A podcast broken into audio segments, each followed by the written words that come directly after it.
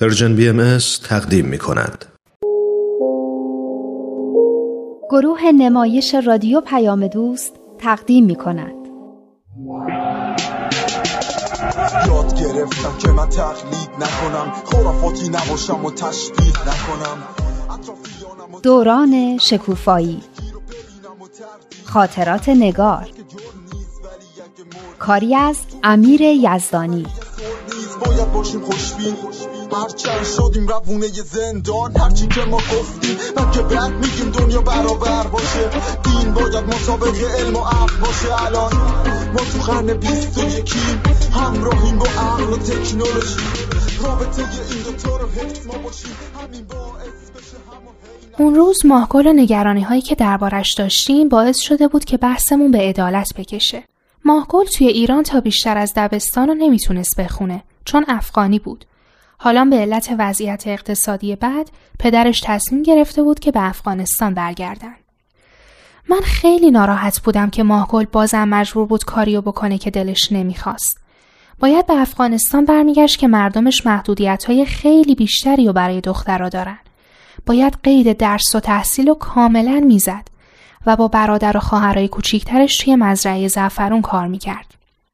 بحثای ما درباره عدالت خیلی جالب بود. ذهن منو که خیلی باز کرد.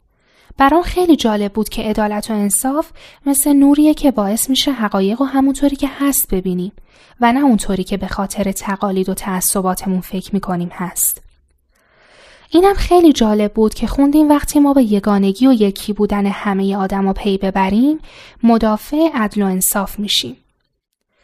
خلاصه که بحثای خیلی جالبی درباره عدالت داشتیم. چند تا جمله درباره عدالت بود که ندا ازمون خواست بخونیم و یکیشو برای حفظ کردن انتخاب کنیم. اولیش همونی بود که من خوندم. عدل جندیست قوی، اوست در مقام اول و رتبه اولا. فاتح افعده و قلوب و اوست مبین اسرار وجود و دارای رایت محبت و جود. معنیش خیلی برام جالب بود. اینکه عدالت برای فتح و تسخیر قلبهای مردم از هر سپاه دیگه قوی تره. اینکه اسرار و چیزایی که معلوم نبوده آشکار می‌کنه. اینکه باعث میشه مردم به هم محبت کنن و نسبت به هم بخشنده باشن. عالی بود.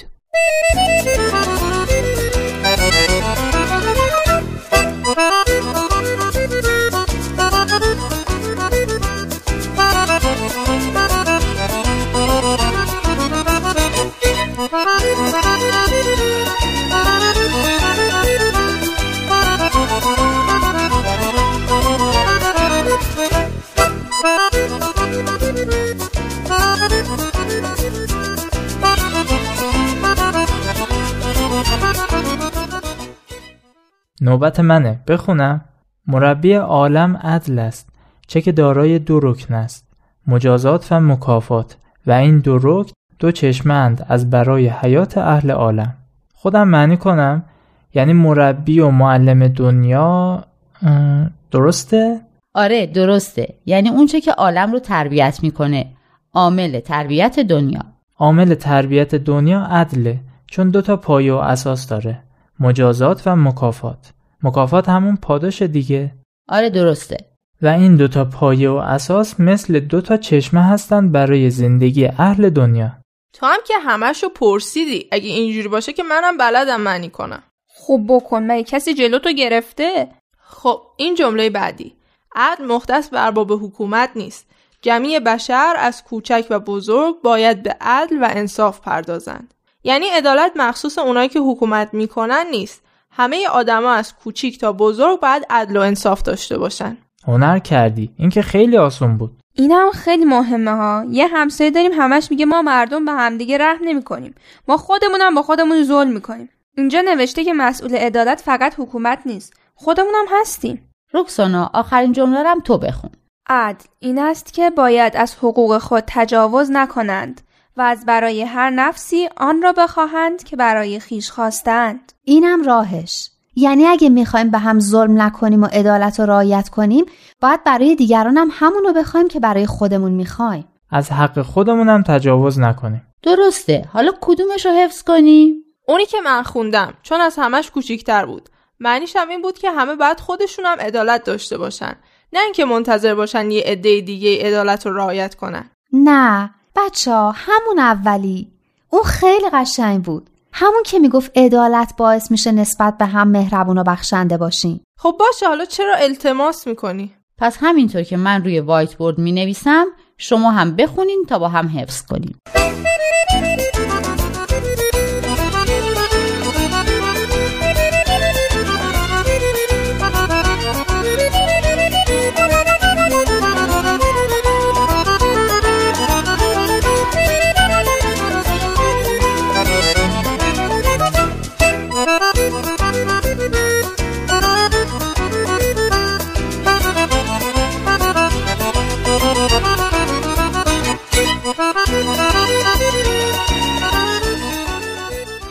جلسه بعد که دور هم جمع شدیم هنوز بحث عدالت داغ بود. خوشبختانه پدر ماهگل حاضر شده بود تا تموم شدن مدرسه های بچه ها صبر کنه. دیدن چهره غمزده ماهگل وقتی که این خبر رو می‌داد خیلی برام دردناک بود. مثل کسی بود که همه آیندهش نابود شده باشه.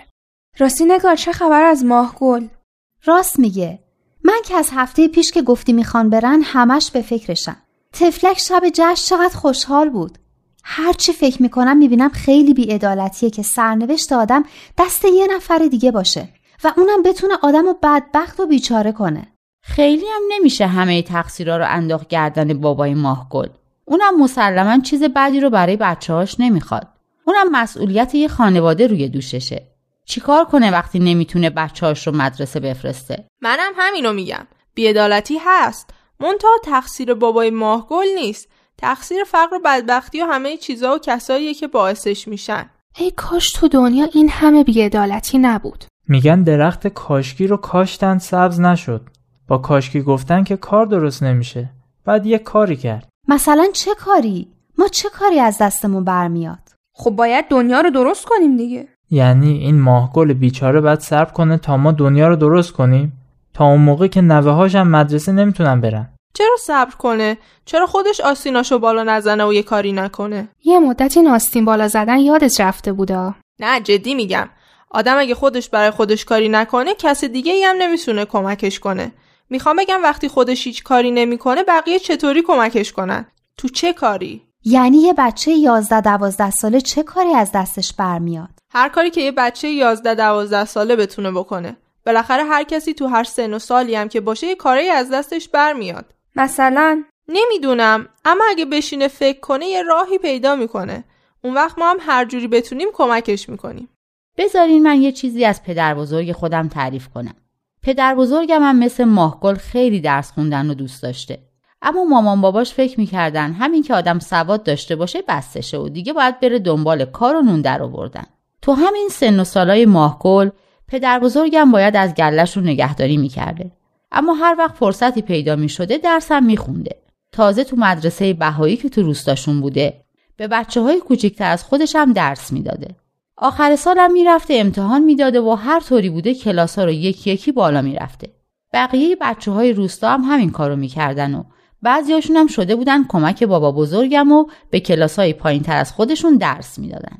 باورتون میشه اگه بگم پدر بزرگم همینطوری دیپلمش رو می‌گیره و در حالی که کار می‌کرده دانشگاه شبانم میره و لیسانسم می‌گیره؟ آفرین عجب بابا بزرگی داری یا پس تو به بابا بزرگت رفتی اینقدر درس خونی من که وقتی به بابا بزرگم فکر می‌کنم می‌بینم درس خوندن من اصلا پیش اون به حساب نمیاد یعنی می‌خوای بگی ماهگل هم می‌تونه درس بخونه هم کار کنه؟ اونم تو افغانستان؟ من نمی‌خوام بگم چی کار باید بکنه اما با حرف سمانه خیلی موافقم که باید خودش بشینه و فکر کنه چه کاری باید بکنه. البته مشورت هم خیلی خوبه اما خودش باید بخواد. اگه اراده بکنه یه راهی پیدا میشه. نمونهش پدر بزرگم. یعنی این کار شدنیه. هممون خیلی به هیجان اومده بودیم. راست میگین تازه حالا این همه کامپیوتر و سیدی آموزشی و اصلا سایت های آموزشی هست. امروزه که خیلی امکانات بیشتری نسبت به اون قدیما وجود داره. فکرش رو که می‌کنم می‌بینم ماهگل می‌تونه خودش یه برنامه آموزشی راه بندازه. به بچه های کوچیکتر درس بده و اونام به بچه های کوچیکتر از خودشون. اینطوری هم به خودش کمک کرده هم به خواهرها و برادرها و حتی به کلی بچه دیگه که توی کشورشونن. یه وقتی دیگه جایزه ای هم به ماهگل دادن. مثل اون دختر پاکستانیه که بهش جایزه دادن. اسمش چی بود؟ ملاله. ملاله یوسفی. یا یه همچین چیزی بود. یوسفی که نبود یه چیز دیگه بود. همونو میگین که طالبان می‌خواستن بکشنش؟ آفرین همون که یه جایزه خیلی بزرگی بهش دادن. پیداش کردم اینهاش.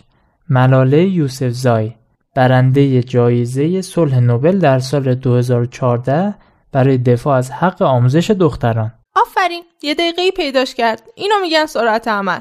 اگه پاکستان یه ملاله یوسف زی داره چرا افغانستان یه ماهگل چی بود فامیلش؟ چرا افغانستان یه ماهگل نداشته باشه؟ یعنی حالا قراره بریم به ماهگل بگیم تو هم باید مثل ملاله باشی؟ به نظر من باید بگیم تو هم می‌تونی از کسای مثل بابا بزرگ ندا یا ملاله الهام بگیری. ناامید نشو. کسای دیگه هم تو شرایط تو بودن اما موفق شدن که تو محدودیت ها ستاره بشن. همونی که تو اون رفع خونده شده. آدم همیشه تو محدودیت ها ستاره میشه. ببین بسر اون قصه ها رو می‌نویسه میگه. بای خودکار که عین تیغ تیز اینه که می‌نویسه دیگه. از کینه ای که پیره. ولی به سمت پیش رفت سینه خیز میره. صدامو داری؟ یاس می‌نویسه میگه. با خودکاری عین تیغ تیز این که می‌نویسه دیگه. از کینه ای که پیره. به سمت پیش رفت سینه خیز میره. یعنی ما قرار نیست هیچ کمکی بهش بکنیم؟ اول باید ببینیم خودش می‌خواد چی کار کنه. بعد تو اون کار کمکش کنیم. اگه کسی خودش نخواد به خودش کمک کنه کمک کردن دیگران هم هیچ فایده ای نداره. به نظر من که این کار نگاره. نگار تو باید باهاش صحبت کنی. تو این حرفا رو بهش بگو و در ضمن بهش بگو که ما هم هر کاری از دستمون بر بیاد حاضریم براش بکنیم. خیلی وقتا یه سوال بجا که آدم رو به فکر میندازه بهتر از صد تا راه حل از پیش آماده شده موثره و مشکلات رو حل می‌کنه. یعنی چه سوالی؟ یه سوالی مثل این که فکر می‌کنه از این موقعیت چطور می‌تونه برای رشد و کمال خودش استفاده بکنه؟ ایول اینو میگن سوال. راست میگه. خیلی قشنگ گفتی.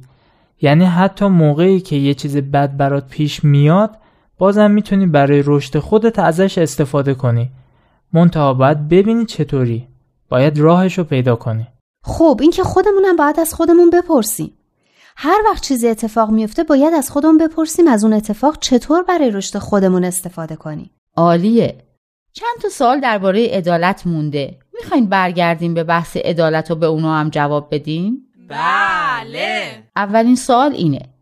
آیا عدالت به این معنی است که حق خود را مطالبه کنیم؟ معلومه.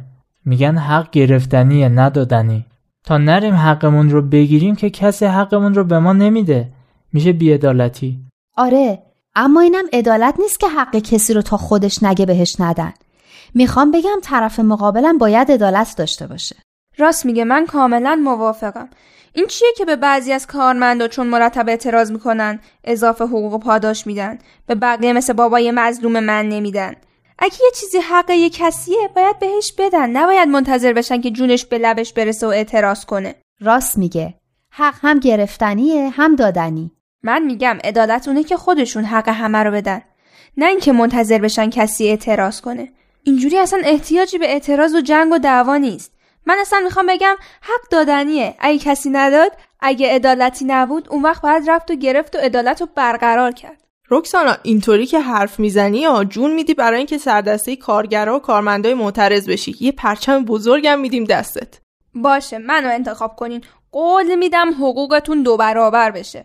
نه دیگه اینم بیعدالتیه اینم یک کلمه از نماینده کارفرمایان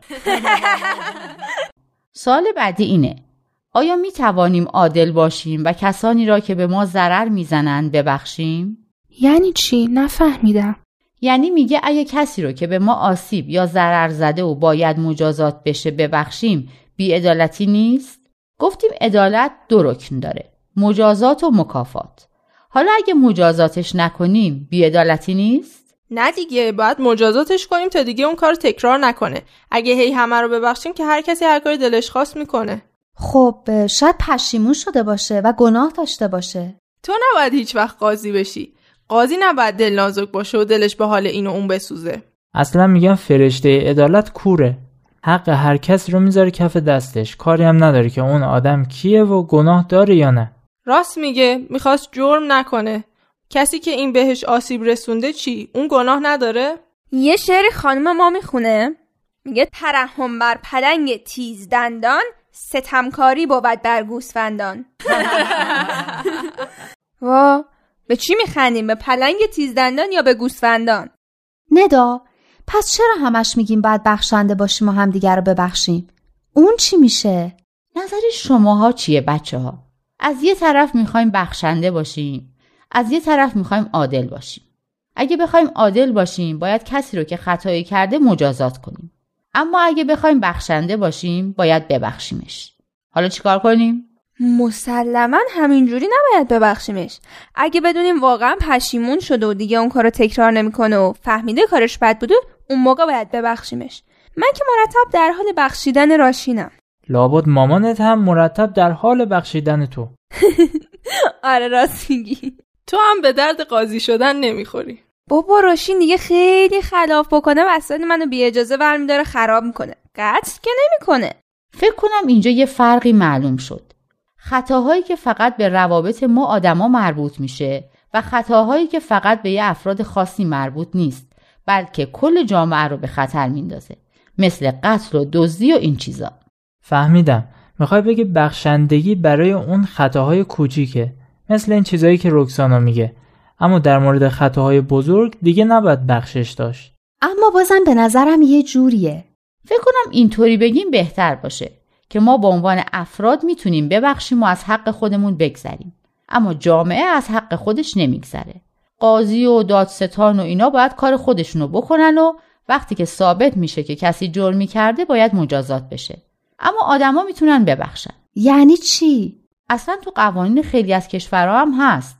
مثلا توی قتل غیر عمد ممکنه خانواده مقتول ببخشن اما باز هم قاضی قاتل رو مجازات می‌کنه. منتها به خاطر اون بخشش مجازاتش کمتر میشه. من نمی‌فهمم. اصلا چرا باید کسی رو ببخشیم؟ در حالی که عدالت اینه که مجازات بشه. تازه مجازات بشه دل ما هم خنک میشه. برای اینکه گفتی محبت و بخشش آدما رو رشد میده به کمال میرسونه. از اون صفت که با خودمون به عالم بعد می‌بریم. انتقام جویی که چیز خوبی نیست. فکر کنم یه دلیلش اصلا همین باشه که حس انتقام جویی تو آدما تقویت نشه. اگه کسی مجازات میشه برای انتقام جویی نباشه. برای این باشه که هم خود اون فرد به خودش بیاد هم کسای دیگه ای که ممکنه بخوان اون جرم رو مرتکب بشن. فکر کنم ما نباید کاری کنیم که دلمون خنک بشه. باید یه کاری کنیم که با محبت گرم بشه. به قدری که بتونیم اونایی که بهمون به ظلم کردن ببخشیم. بدیم همه اصول دین ها رو هدف بدیم با یه دنیای متحد طرف بشیم همه حرفمون یکیه. حق یکیه. خدا بند و بشناس و فرق تو با دینت. اشکاف ببین عقل تو چی میگه. مهمین دین توی قلب تو بشینه.